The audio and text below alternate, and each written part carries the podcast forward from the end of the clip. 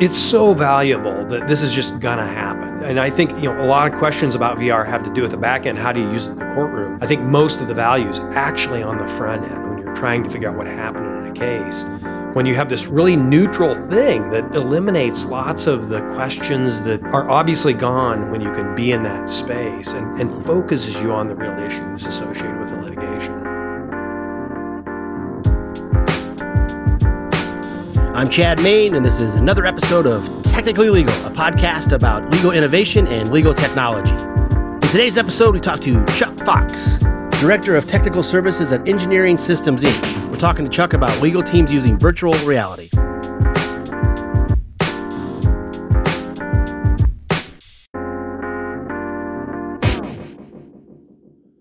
Even though the obvious focus of this podcast is on the legal industry, not all of our guests are lawyers. In fact, because my guests come from varying backgrounds and come to the legal world from different angles, it belies a point that is often discussed in the various interviews that in this day and age, solving legal problems requires more than just lawyers. Why am I bringing this up? Because today's guest, Chuck Fox, is a molecular biologist. That's definitely a different job than being a lawyer.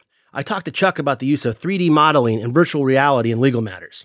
Chuck got his start in 3D modeling after he got out of Iowa State University and the University of Michigan. One of his first jobs was creating models of the human brain, and ultimately, he was hired to work on 3D modeling for the human body. So, how did Chuck end up helping lawyers out? He was hired to work on a patent case that involved DNA technology, and as they say, the rest is history. He now works for Engineering System Inc., ESI for short, as the Director of Technical Services. ESI does engineering, scientific investigation, and analyses to help lawyers better understand and prove their cases through studies, models, and demonstrative evidence. Here's how Chuck describes what ESI does. So, ESI is a forensic engineering company. We tackle our clients' most difficult problems. So, when our clients have an issue that needs to be resolved, uh, we try to give them the right answers. And so, we have engineers from virtually every engineering discipline that work together on multidisciplinary teams to figure out what happened in an accident scenario. It could be a ground vehicle accident, it could be an aviation accident, it could be a, an explosion at a chemical plant. Uh, our team will come in and figure out what was the cause of, of that event. And tell me, what are all the different divisions of ESI and the different things the company does? Lots and lots of practice groups in ESI. So uh, I won't be able to name them all off the top of my head. But for example, we have an automotive practice group that focuses on ground vehicle. We have an aviation practice group that does aviation work. We have a civil and structural group that focuses on structures and structural failures. We have a, a fire and explosions group that does uh, fire analysis. And that's just a, a, a sampling of the, the engineering practice group. My team's a little unique. We're referred to as the technology services practice group. And we really support all of the other practice groups. Our team members function on those multidisciplinary teams, but their focus is, or, or my team's focus is collecting data uh, and turning that data into something that, that means something to the stakeholder in that case. And usually we're doing that with 3D animation or virtual reality, something like that. Before we dive in on how Chuck and ESI create the virtual reality worlds for lawyers, I thought it'd be helpful to have some context about how VR is used in the legal world. To do so, Chuck told me about a case in which VR was used to figure out how a tragic accident happened involving an elevator. We had a case that was really a tragic case that a number of our team members were working on. It was a case where a child became entrapped in an in home elevator system, and the child died uh, from his injuries in that accident. And the challenge in that, in figuring out what happened in that case, was it was an utterly unwitnessed accident, utterly unwitnessed. Mom was in the house with a child, but the child got into the elevator shaft, and, and the, the whole scenario that cost him his life played out inside this elevator shaft while mom was trying to get to him through an access door to the elevator. So the challenge for our engineers was to figure out what in the world happened. And so Virtual reality was used in this case. We built a scale model, one to one scale model of the home. We used laser scanning to capture all the features we needed in a very accurate fashion. So we have the dimensions of everything we need down to a millimeter's accuracy. We modeled the house and built a functional elevator system in it. So where'd you, where'd you build that? So we did it completely virtually. So we, we built it inside our computer systems at ESI. And so the elevator functioned exactly as it did in the home. You could push the buttons, you could call the elevator, the door locks out when the elevator is not at that level, and it moves at the speeds the elevator moved. That allowed our engineers to get in that elevator shaft and interact with it as if they were the child. So, what we figured out in the elevator system was that there was a critical spacing between what's referred to as the hoistway door. It's, it's like a normal door in your house that would allow you access to the elevator, and an accordion door that's on the front of the elevator car itself. And that space was big enough to allow a child to get between that exterior door and the front of the elevator. And then the elevator moved. It homed to the second floor. It was programmed to do that. And then the child was free to walk around in this elevator shaft. And it was when the elevator came back down that the child suffered these crash injuries that cost him his life. And so we were able to determine that by one, having accurate initial data to work with from the laser scans, and two, being able to interact with it in such a rich way in VR that we could explore it over and over and over. In the course of a, of a day, you could run through many, many cycles of the elevator's operations start to determine what happened, at least eliminate things that you know couldn't have happened. And then how did that change the tide in the case? The visuals did a couple of things. They were useful in mediating that case. And that case did not go to trial, it was actually mediated to a settlement. But they have done a second thing that was that was interesting. And we actually showed those visuals at uh, two conferences. Uh, one was, I believe, right at the end of January this year, and the other one was in March. And some members of the CPSC, the Consumer Product Safety Commission, were in the audience. And they saw this presentation and since then have developed an interest in whether these home elevators are a hazard and are taking this up in terms of a potential recall of these elevator systems. It's pretty interesting how Chuck and his team create these VR models. It's not unlike making a video game, but instead of creating a fantasy world, Chuck and his crew create the real world. I was lucky enough to check out some of these VR models at the ESI facility right outside Chicago. I'd like to give a big thanks to Chuck and his team for taking the time to show me these VR models. To create them, they take measurements by laser and sometimes use drones to capture imagery, and they start with something called a point cloud. So, data collection is a critical aspect of this because we essentially develop the VR applications in a gaming space where, you know, gamers are creating these fantasy worlds and have characters moving through them. We're doing the same process, except we're building the actual world in these VR spaces. So, it's really no different than the the designers of my kids' video games exactly. doing the same thing. That's same exactly process. right. Except we begin typically with laser scans of a, of a space. So, for example, in that house, we took, you know, 60 or 80 laser scans at different locations in that house. And a laser scanner sits on top of a tripod and it spins around and shoots a laser out in every direction and gives you a volume of data called a point cloud. And that point cloud has every everywhere the laser touches a surface, it records exactly the position of that surface and the color. And if you imagine like a million of these points in space, you've now painted a wall, a door, a fixture, uh, uh, the floor, the ceiling, all those features we have to less than a millimeter's accuracy. So we know these points are very accurate in space. I mean, the, the point cloud is, is dumb in a sense. It gives us exactly the dimensions of the space, but nothing moves. The doors don't open. Uh, the things that you need to function don't function. So the next step is for us to make the point cloud into a model. And once we create that 3D model, we can have the door open. We can have, you know, features. The elevator can go up and down. It can do that also very accurately if we know the part relationships. That takes some manual effort, just like the gamers when they create, you know, weapons in a game, they have to program that. We have to program how the elevator works. But once we're done, we then have an environment that you can interact with over and over and over. So let's talk about the point cloud. Does it literally measure every point in a it does. space? Yeah, it does. It essentially hangs all these points in a three dimensional space on a one to one scale. So that's what allows us to very accurately bring a space into the computer. Now, I mentioned laser scanners. We would typically use those for something like a home. We also use drones to create point clouds. So if it's a large area that we need to capture, we'll fly drones over it. You can create a point cloud from the photographs that we take with the drones. So it, is the drone itself capturing the information that the, creating a point cloud, or are you analyzing the visualizations coming from the drone and creating the point cloud? Yeah. So the camera on the drone is just a typical photo camera. So it's it's snapping photographs. And if you snap those photographs with enough overlap, they need to be overlapping and they need to be from different points of view, different angles. Then there's computer software that will allow you to photogrammetrically combine those photos and convert them into a point cloud. What's an example where you've used a drone to create a, a VR application? Yeah, so typically drones, uh, well, obviously drones, we're using them outside. You know, those are those are outdoor scenes. So, for example, we might use a drone to capture an intersection where a ground vehicle accident happens, and then we can actually use, you know, incorporate that data into, for example, USGS data, United States Geological Survey data of a larger area, so we can have high res data that we captured with the drone at the intersection combined with the the broad scene uh, where something happened.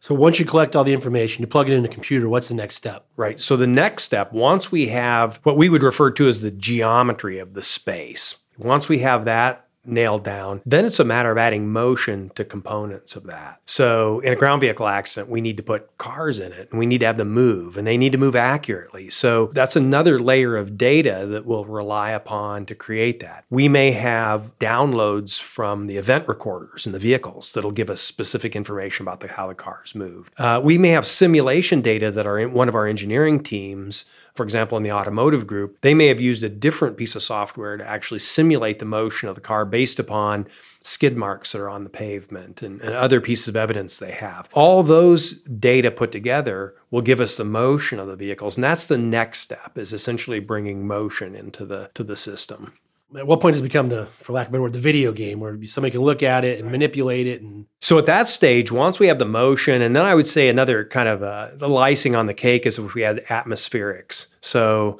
you know, if we want to understand uh, conspicuity and what the driver of a car could see, maybe it's nighttime and we have to do some lighting, and or maybe it was foggy and we need to put some atmospherics in. We would do that, and then in VR, we can put you in the driver's seat of the car. At that point, before we've rendered any animation, before we've done anything like that, in VR, we put you in the seat, and that's when it becomes the video game. Now, you're not going to be able to steer the car or control it because we want you to experience the actual accident path. We want to evaluate maybe what the driver could have seen during the accident sequence. But it's much like being in a video game at that point. You're experiencing the accident from the driver's seat.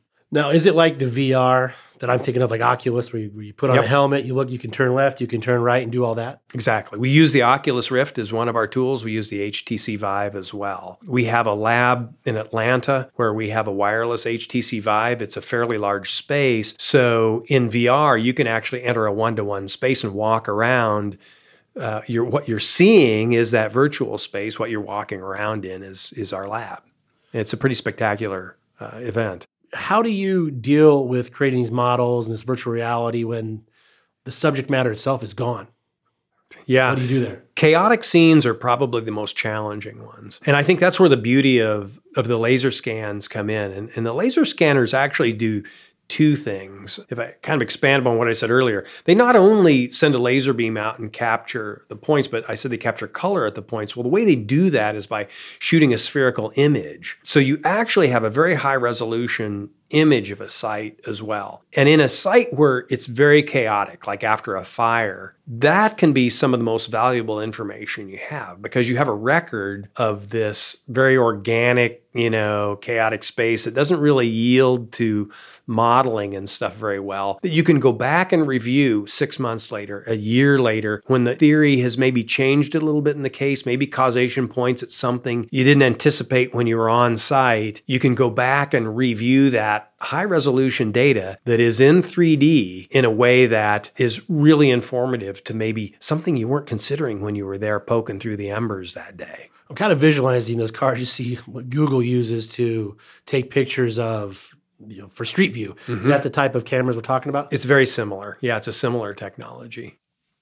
We're going to take a second away from our talk with Chuck because I wanted to let you know at tlpodcast.com, there's a dedicated episode page for every episode of this podcast. On the episode page, you can find more information about our guests and links and more information about some of the stuff we talk about. I highly encourage you to check out Chuck's episode page because we've got some video on there showing VR in action. Also, if you want to get a hold of me or learn more about my company, Percipient, you can find me on LinkedIn or shoot me an email at cmain at percipient.co. That's C M A I N at percipient.co. All right, let's get back to our talk with Chuck.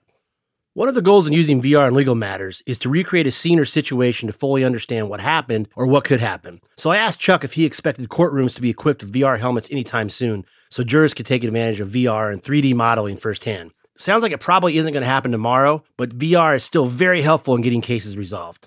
You're interested in simply taking the jurors to a static location. You know, no event is going to happen per se, but maybe it's a crime scene, maybe it's an accident scene, and you just want them to visit that location. You could put them on a bus and take them there, but with VR, you could actually put headsets on the jurors and they could explore you know as much as they wanted in this space.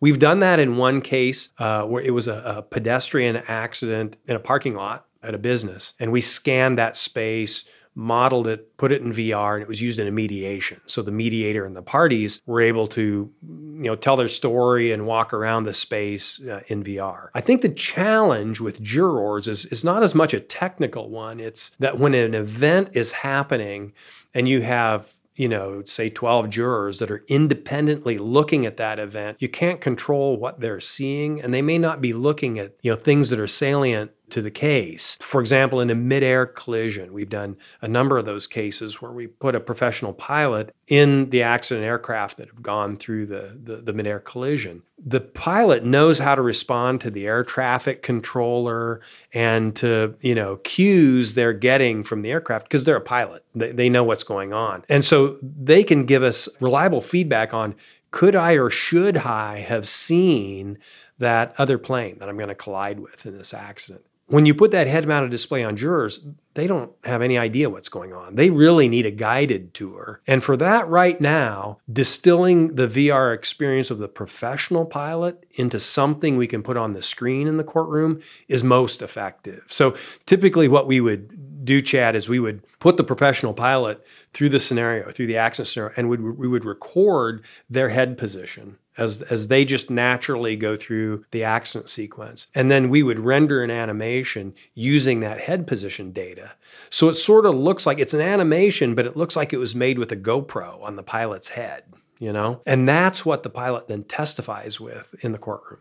So you, you said a couple things. You said it's unlike a video game because we want you or not you the, you want the jurors or the arbiter of fact to see whatever occurred the, the right. evidence as it occurred so I'm gonna put my litigator's cap back on. I think the argument then comes out of the gate. Well, objection. You know, this is what you want us to see, your side of the case, Correct. be it if you're the plaintiff or the defendant, whatever it is. What are the steps you take, or how do you authenticate this evidence and establish that it's reliable and can can therefore be relied upon by the trier of fact? Yeah, so that's a good point, and I think that has always been true right? I mean, when we've created animations of, eh, you know, use the aviation example again, a midair collision, before we started using VR in the process, it was essentially up to the animator to decide where to point the camera. And, you know, we, we consume so much data. Aviation's a great example because there's so much data in, a, in an aviation case. If it's a commercial flight, we've got flight data recorders that tells everything about what that airplane was doing. We have radar data that tells us where the airplane goes. We know the time of day and we know the weather and we know all these things, right? The only thing we don't know is where the pilot was looking. And so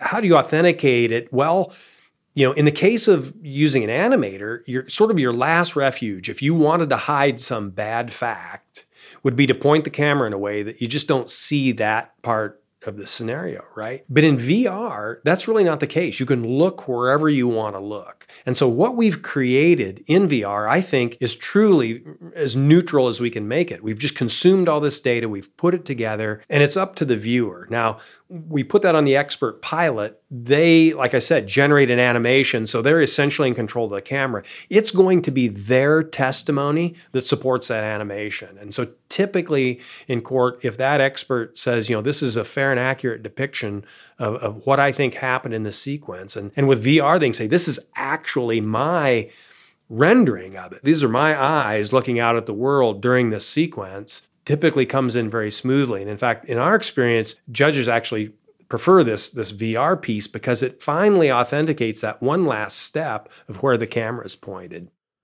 Obviously, the most common use of VR in legal today is with injury actions, be it personal or property. But there are other uses out there and some cool ones on the horizon.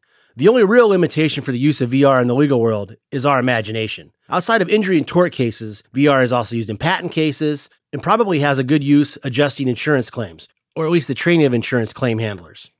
Patent litigation is one in which there are often very complex concepts involved in, in patents. I mean, patent law is, is very complicated on its own, but then you sort of layer on, you know, some science or engineering concept that's being argued about. And 3D animation uh, is often a really valuable tool in that case. I was telling you earlier about a case we worked on where the animations actually got admitted as evidence because the prior art patents in this case, the product had never been manufactured from those patents. And so a 3D visualization of what that patent described was the, the closest thing we could come to reality uh, for use in that case. And so in that particular case, our expert engineers created this object. It was an adjustable foot pedal based upon the patent specification and claims.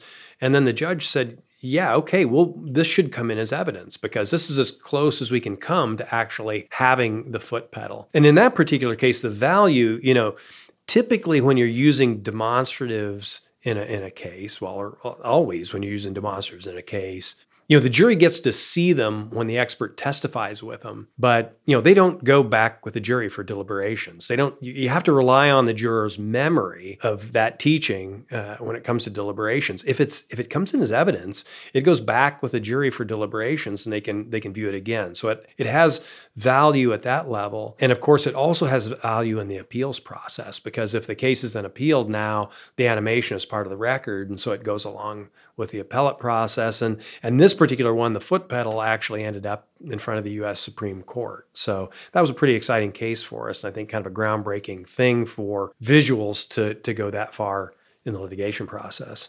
So I'm, I'm assuming a lot of times you're hired by either plaintiff's attorney or defense attorney that's involved in a piece of litigation. So going back to your elevator case, maybe you're hired by the plaintiff's counsel.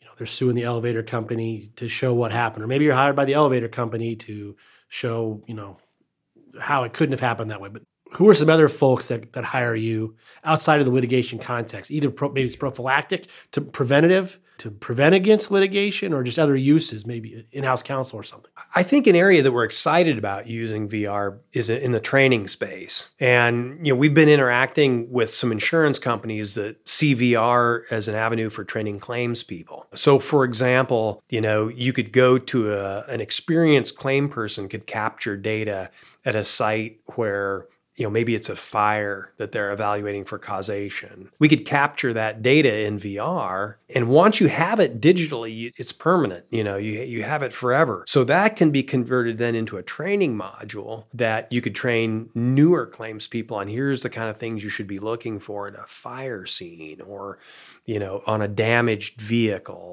or you know hail damage on a roof or you know things like that. So we're really excited. We haven't actually created anything in that space yet but we're having conversations with claims teams about how might we do this. And we're getting really close i think to creating some of that material that you know the the, the training potential for vr is just huge because it's, it's such a real experience when you're in there.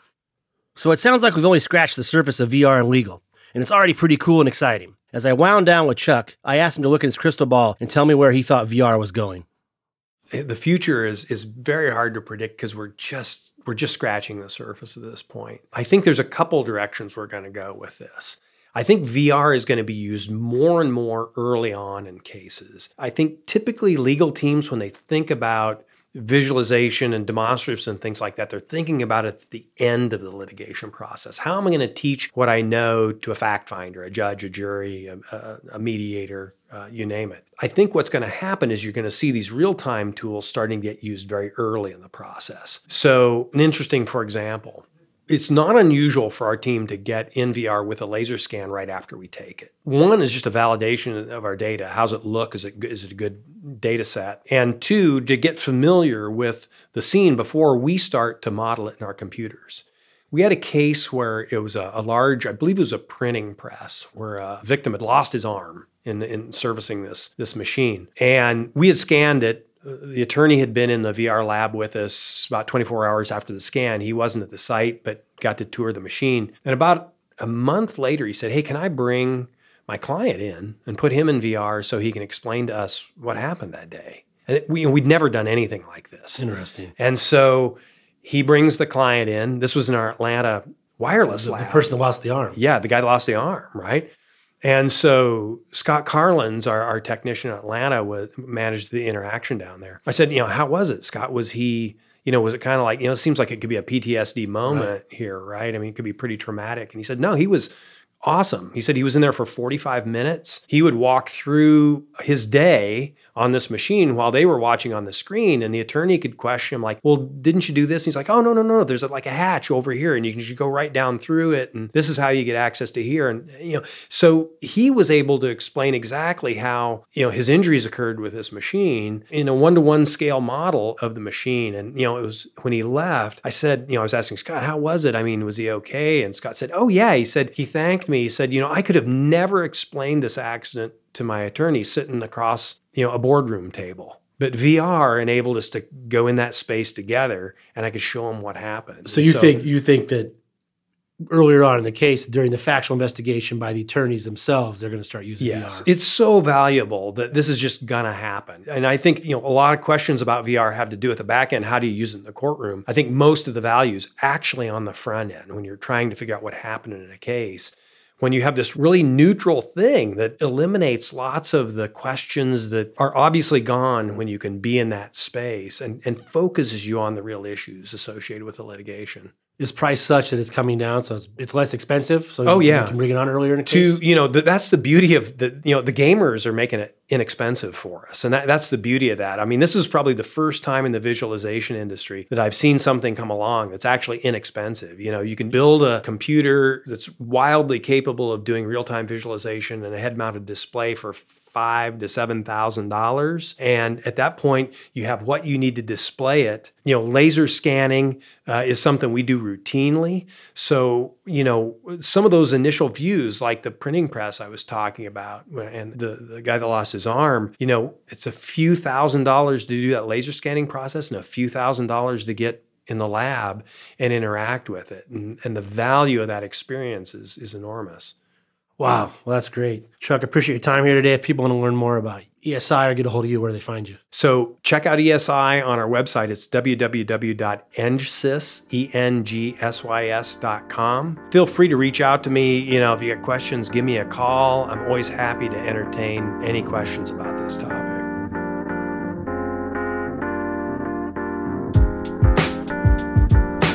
That's it for another episode of Technically Legal. As always, we really appreciate you listening. If you want to subscribe, you can catch us on most major podcasting platforms like Stitcher, Google, Apple, Spotify, etc., etc. If you like us enough, I hope you leave us a nice review. If you want to get a hold of me, you can email me at cmain at percipient.co. That's C M A I N at percipient.co. Until next time, thanks for listening. This has been another episode of Technically Legal.